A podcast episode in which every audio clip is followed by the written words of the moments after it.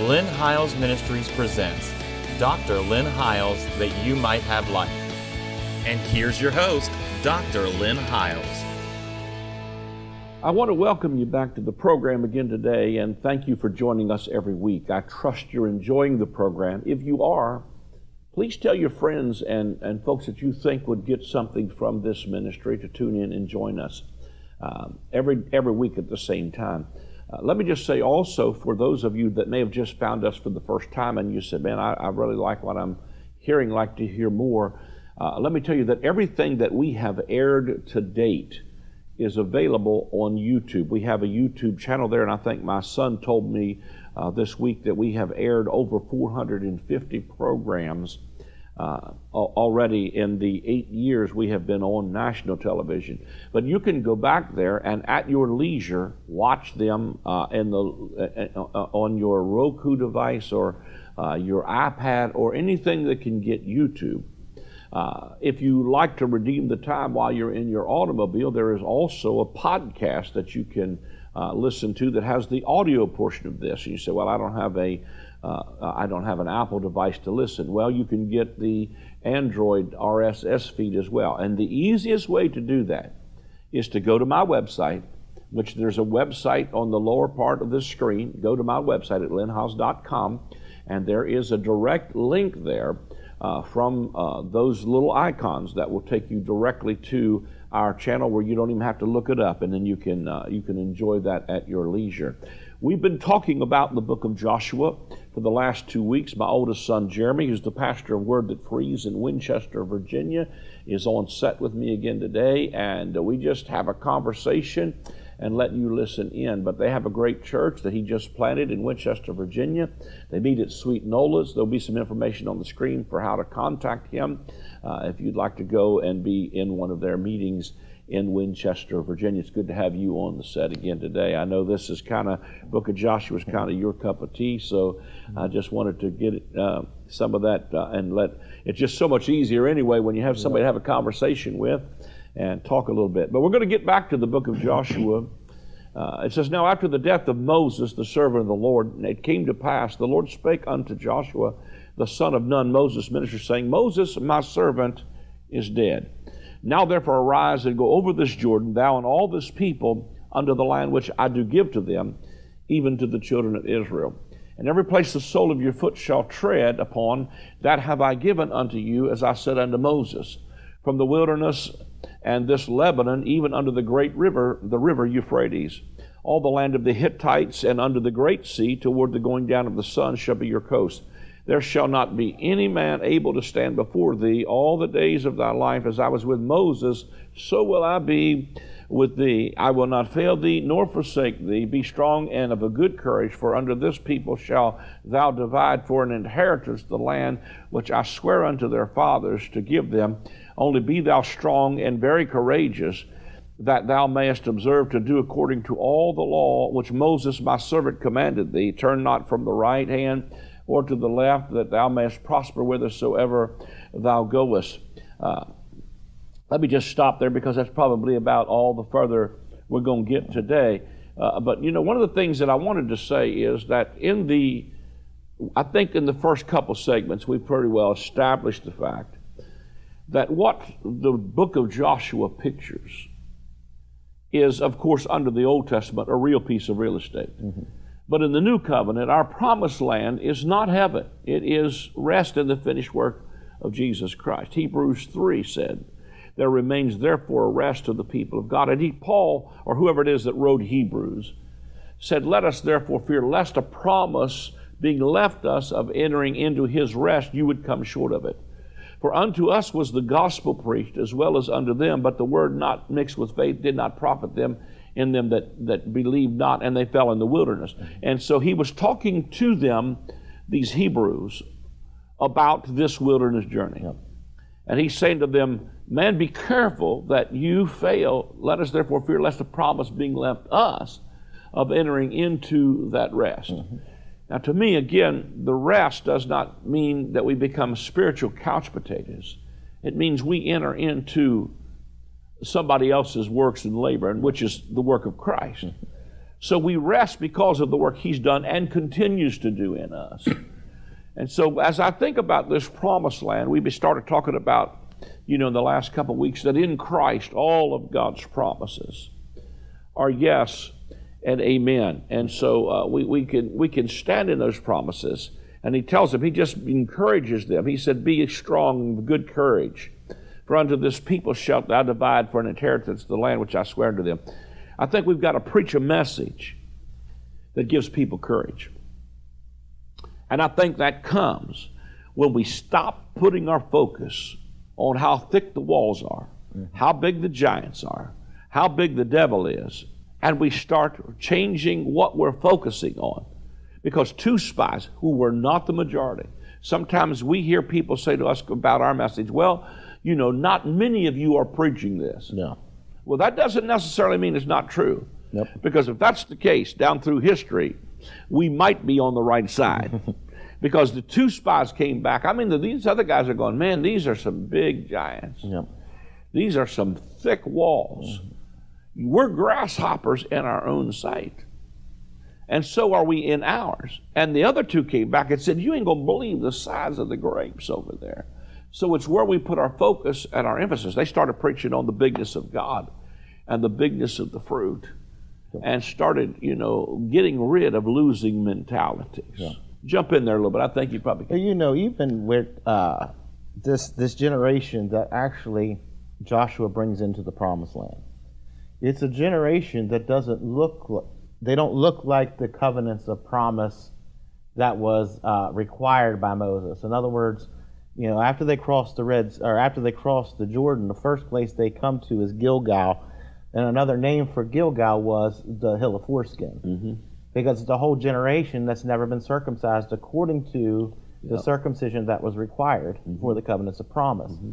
Uh, they, you know, they're they they're they're crossing this place. They they you know, their parents anything their parents knew was the Egyptian bondage. The only thing they know is this whole wilderness journey. Yep. You know, where they've ate manna all, you know, they've ate manna their whole life until they cross this Jordan. Mm-hmm. And then they start eating from the corn that's left in the mm-hmm. land and they start celebrating the Passover uh, in remembrance of what took place in Egypt.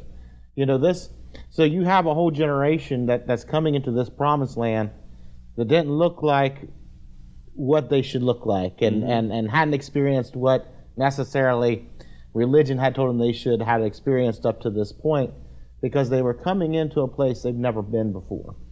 And Joshua was leading this generation that didn't look like the people they should look like yet, or didn't look like the way they should look just yet. He brings them in and he begins to show them, first off, when he brings them into the promised land, the first thing he shows them is we're going to enter this by constantly viewing the mercy seat. You know, the where you know the um, when you get into the New Testament, it talks about the Christ is our, perpet- our, our, our propitiation, yeah. or our mercy seat. So they've got a view of Christ. Mm-hmm. Uh, they're crossing a, a, a, river that's that's rolled back clear back to the city of Adam while they cross over onto onto dry land. They're eating corn when all their life again. They're, they, all they've ate was manna, which you know the the manna means what is it? Mm-hmm. But this time they're eating of the old corn of the land, where you get into the New Testament again, it says, and it's, it's a picture of Christ, unless the kernel of wheat, uh, wheat falls into the ground, it abides alone. But if it if it dies, it will bring forth much fruit. They're eat, they're feeding on Christ. They're ha- they're celebrating the Passover, which again is a picture of Christ delivered us through the blood on the doorpost, and by the blood of the Lamb, and by partaking of that Lamb, we we, we enter this promised land. Mm-hmm. So everything they're doing the the circumcision that takes place even. Mm-hmm. is really a, is because in the new covenant we're not circumcised in the flesh we're circumcised it's a new circumcision. Yeah.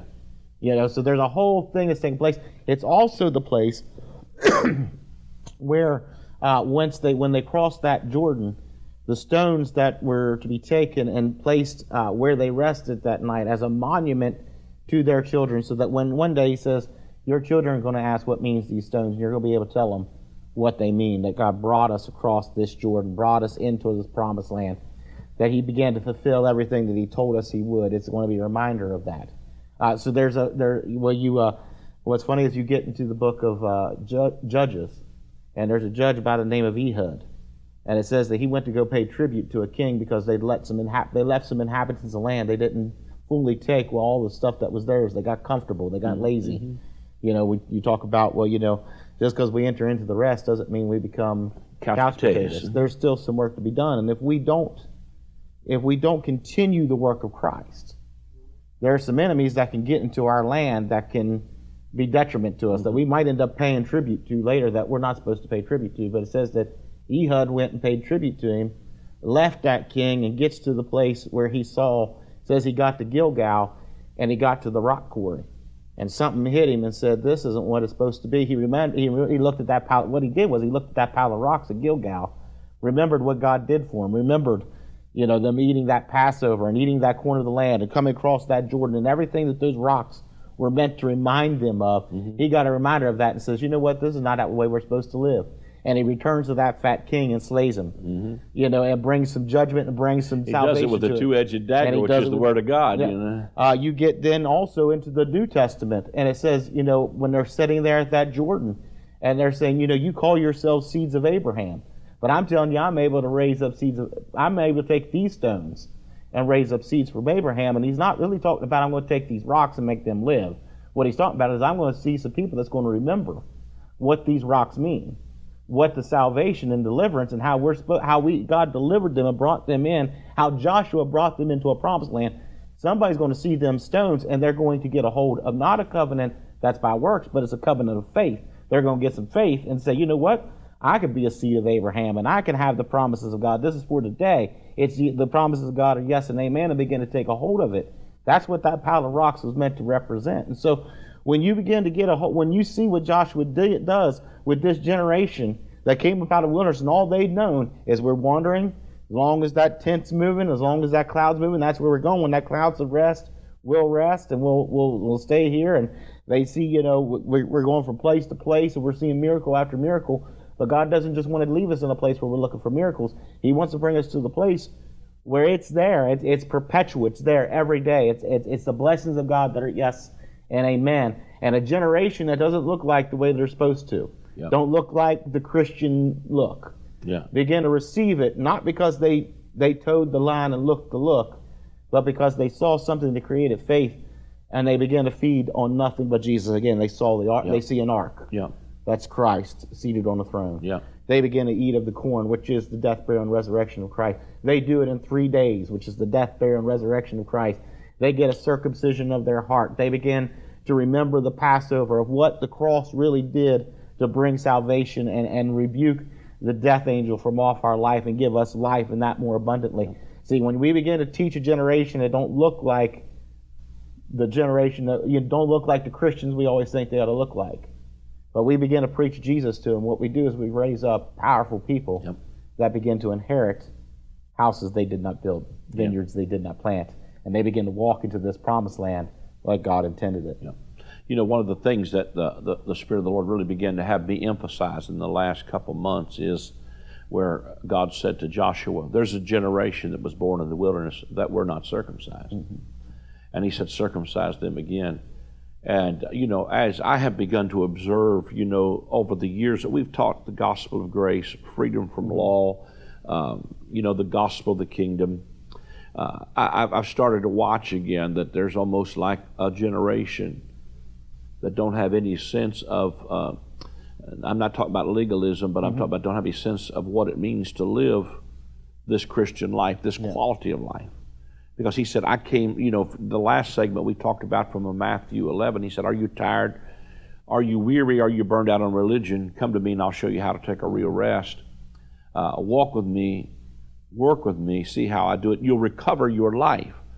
And so, what, what a lot of people don't realize is that you can trade the bondage of religion for the bondage of, let's say, substance abuse, mm-hmm. and you still didn't recover your life. Yeah. You got free from. Yeah but you didn't get free too yet. In other words, I, I, you know, in you some of the things you were talking about about the crossing of the Jordan is in this book from law to grace. You can get that by going on our website. But it talks about Jesus. You know, when you were talking about, uh, they looked up over the bank of the Jordan River and they saw. Uh, and, and, and uh, they saw that pile of rocks. Mm-hmm. I, I, believe it was the same pile of rocks because they're crossing the Jordan. I believe at the same location. And here's Jesus. You know, they told Joshua, when Joshua got ready to take the uh, children in, he said, God, give me the strategy. He said, Well, when you see a priest, you know, carry an ark in the middle of the River Jordan, you're going to know it's time to cross over. Well, we get into Matthew chapter 3. John the Baptist is a priest. Yeah. Jesus is the ark. And he carries him down into the middle of the River Jordan, and it should have screamed to this first century people, it's time to cross over. Yeah. And if that didn't wasn't enough for them to realize it's time to cross over into a better covenant, a better promise, a better promised land, if that wasn't enough, John the Baptist looks up over the bank of the Jordan River and sees that stack of rocks that they picked up out of the Jordan River under Joshua and stacked them on the other side. He said, Because one day your children are going to ask you, What does this pile of rocks mean? And you're going to tell them, When you see a priest carry the ark in the river, you're going to know it's time to cross over. I mean, he points at that very pile of rocks and says, God is able of these stones to raise up children to Abraham. It should have screamed, It's time to cross over. But as I watched us, and I think these are very good points to work with. But as I've watched, you know, I've watched the heart of people that, uh, you know, even as John the Baptist, his yeah. message was repent. Mm-hmm. The kingdom is at hand. And the word repent doesn't mean you need to get saved, it means you need to, you know, change the way you think or turn from. But see, repentance, you know, can be to change one's yeah. bent. So, it, but, but it's not just what you turn from. It's what you turn toward. I want to say this very clearly because I think it's going to help somebody. As we get accused, those of us who preach grace for giving people a license to sin, mm-hmm. freedom from the law is only half the message. That's what you turn from. Moses yeah. is dead. Moses, my servant, is dead. Yeah. We make no apologies about that. not going back on that. But, but repentance is only half of what you turn from, but it's what you turn toward. Yeah. And so, if you turn from law and you turn from legalism, when we first started preaching grace, a lot of people jumped on the bandwagon of grace. I'm free, I'm free, I'll, you know, and they ruined their lives in freedom because they traded that bondage for another bondage. Mm-hmm. They changed the bondage of religion for the bondage of substance abuse or some other thing and wrecked their lives. This is about recovering your life still. Yeah. It's about having your heart circumcised. And so, you know, one of the, what happens is that that repentance is not just what you turn from, but what you turn toward. Because when our hearts shall turn toward the Lord, then the veil's taken away. And I know this is a play on words, because I know untoward means an evil generation, but the word, if you're untoward, it's because you're not toward the Lord, yeah. you know. I know that's a little bit of a play on words, but nevertheless, you know, uh, uh, you have, you, people turn from. Yeah. And then they got so they wanted to prove how free they were. You know, I'm free, I'm free. I, I want to say, yeah. I'm Facebook free. And I see stuff on Facebook and think just because you can don't mean you should. And if you do, don't put it on Facebook. Yeah. Because some of these freedoms become bondages. Paul says, offer yourself to sin, and it's your last free act. So what they've done is they've turned from, but they've not turned toward. And I think part of what helps that, so see, he says, circumcise them again. And I really believe prophetically the Lord said to me, we are at a stage when there's going to have to be a generation circumcised in their heart. In other words, God, the Holy Spirit, yeah. is what does the work of circumcision in their heart. Of course, yeah. he talks about water baptism in the New Covenant as being equivalent to that token of the covenant of the circumcision of the heart. So when our hearts are circumcised and our heart changes, and that's yeah. what he promises in Deuteronomy I'm going to circumcise the heart of this next generation. So to me, that was the second circumcision. And then when you feed them, like you said, on the old corn of the land, we're bringing people back to a steady diet that, you know, of death, burial, resurrection. Not just what Jesus did for you. People got that. But it's what he did as you. You know, I, I know I'm taking a little bit of time in this segment, but I was thinking, you know, last uh, this month I sent out a message on the message of the month that I, I talked about the two stacks of six loaves of bread in the tabernacle of Moses, and I, I, I hang the the right to teach from the tabernacle of Moses on the book of Hebrews that says that the tabernacle that Moses built was a pattern of the heavens. Yeah. And God said, if you'll build in the earth what I just showed you in the heavens, I'll come live with you. God wants to tabernacle with men. But anyway, there was this big table in the middle of this um, tabernacle called the, the, the, table of showbread, or the bread of his face, or the bread of presence is what it means. Yeah. And this table had on it two stacks of six loaves of bread. Well, if Jesus is the true bread that came down from heaven, then what we need to feed on Listen to me, even if you're a pastor, we feed people on self help programs. We need to sit, feed them on a steady diet of what Jesus did for and as us. But here's what the, the to me the, the ones there's one stack of six loaves of bread, and that's what Jesus did. He was crucified, he died, he was buried, he's quickened, he's raised, and he's right now seated. That's the first stack of six loaves. Mm-hmm. That's what we feed on. Now, a lot of people ate that. This is what Jesus did for me. But the second stack is appropriating the finished work. It's equivalent to putting your feet in the promised land. Mm-hmm. Because the second stack of six loaves of bread that we need to start feeding on is I was crucified with Christ. Yeah. I died with him. I was buried with him in baptism. I was quickened with him. I was raised with him, and I'm right now seated with him. And the more I feed on that, the more it brings me into my promise. Because, like you said, we're looking for the magic wand of all the miracles of the manna in the wilderness. And some of that was, you know, God still gives us miracles. Mm-hmm. But once we start feeding on the finished work, it's what really does the work inside of us. You know, I would say, too, the crossing of that Jordan of that generation uh, is important because it was their experience of Jesus. You mm-hmm. know, I, I, said the other day, yeah, they're I've heard a million messages in my life, probably. I don't remember very many of them, mm-hmm. but I do remember the encounters of the Lord that I had. Yeah. You know, the, the, the filling of the Holy Spirit, the, you know, the, the receiving Jesus into my life. I remember those. They'll never go away. Mm-hmm. I believe even the generation crossing that Jordan was to them their experience, God encountering them, the thing that they would remember that was going to empower them. You know, and that's what made them want to be circumcised again and, and, uh, you know, partake of that Passover and different things because they had an experience that probably they had heard the story of for 40 years mm-hmm. of how God brought them across the Red, you know, brought their fathers across the Red Sea. They'd heard that story. They heard the encounters of their father, but they'd never had the encounters of themselves.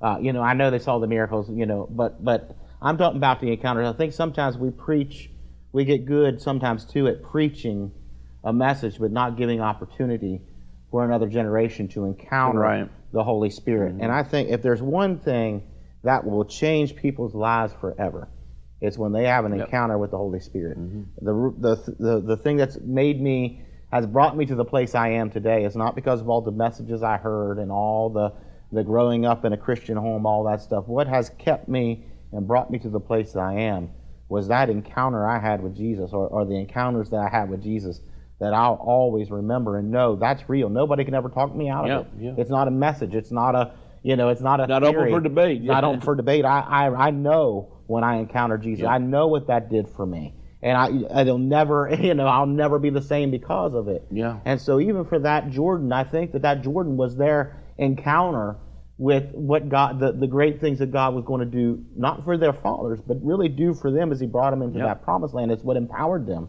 to begin to take the land. And I think sometimes we have gotten good at preaching, but we've not gotten good at giving opportunity for God to move in our midst and encounter our generation. If we really want to see the world change, we want to see, you know, uh, a generation forever impacted, and we've got to start giving some opportunity for the Holy Spirit and for Jesus to really encounter them and change them.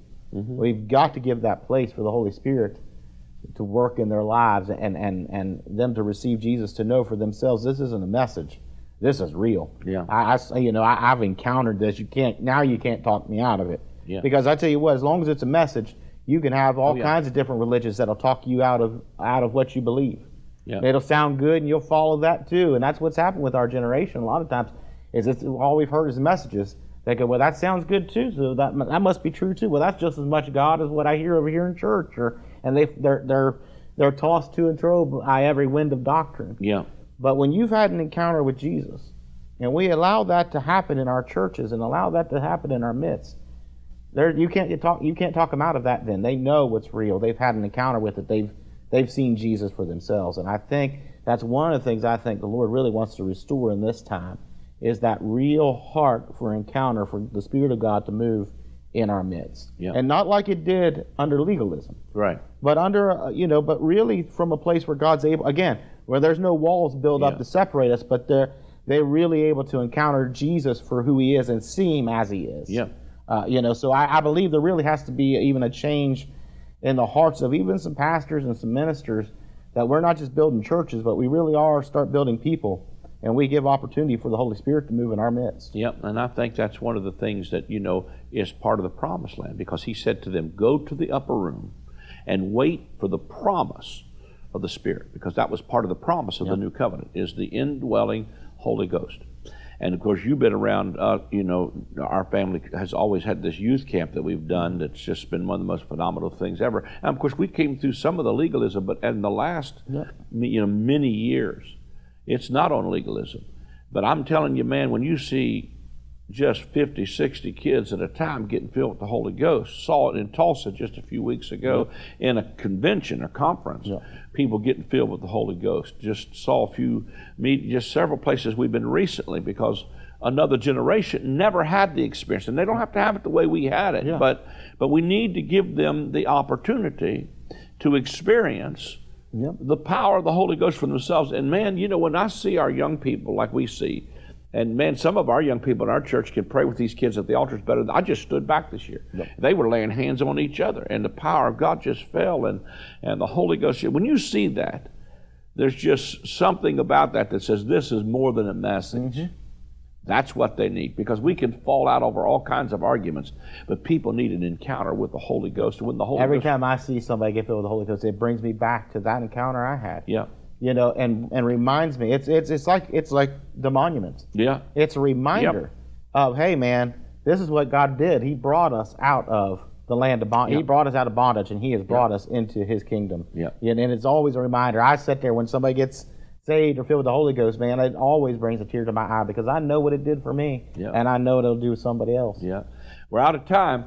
If you haven't received the baptism of the Holy Ghost, you can receive it right there in your living room today just wherever you're at, just receive it. When, when the Spirit of God begins to move on you, just begin to allow the Holy Ghost to move and talk through you and speak the words that He gives to your mind, whether stammering lips or whatever, but just let it flow and receive the Holy Ghost.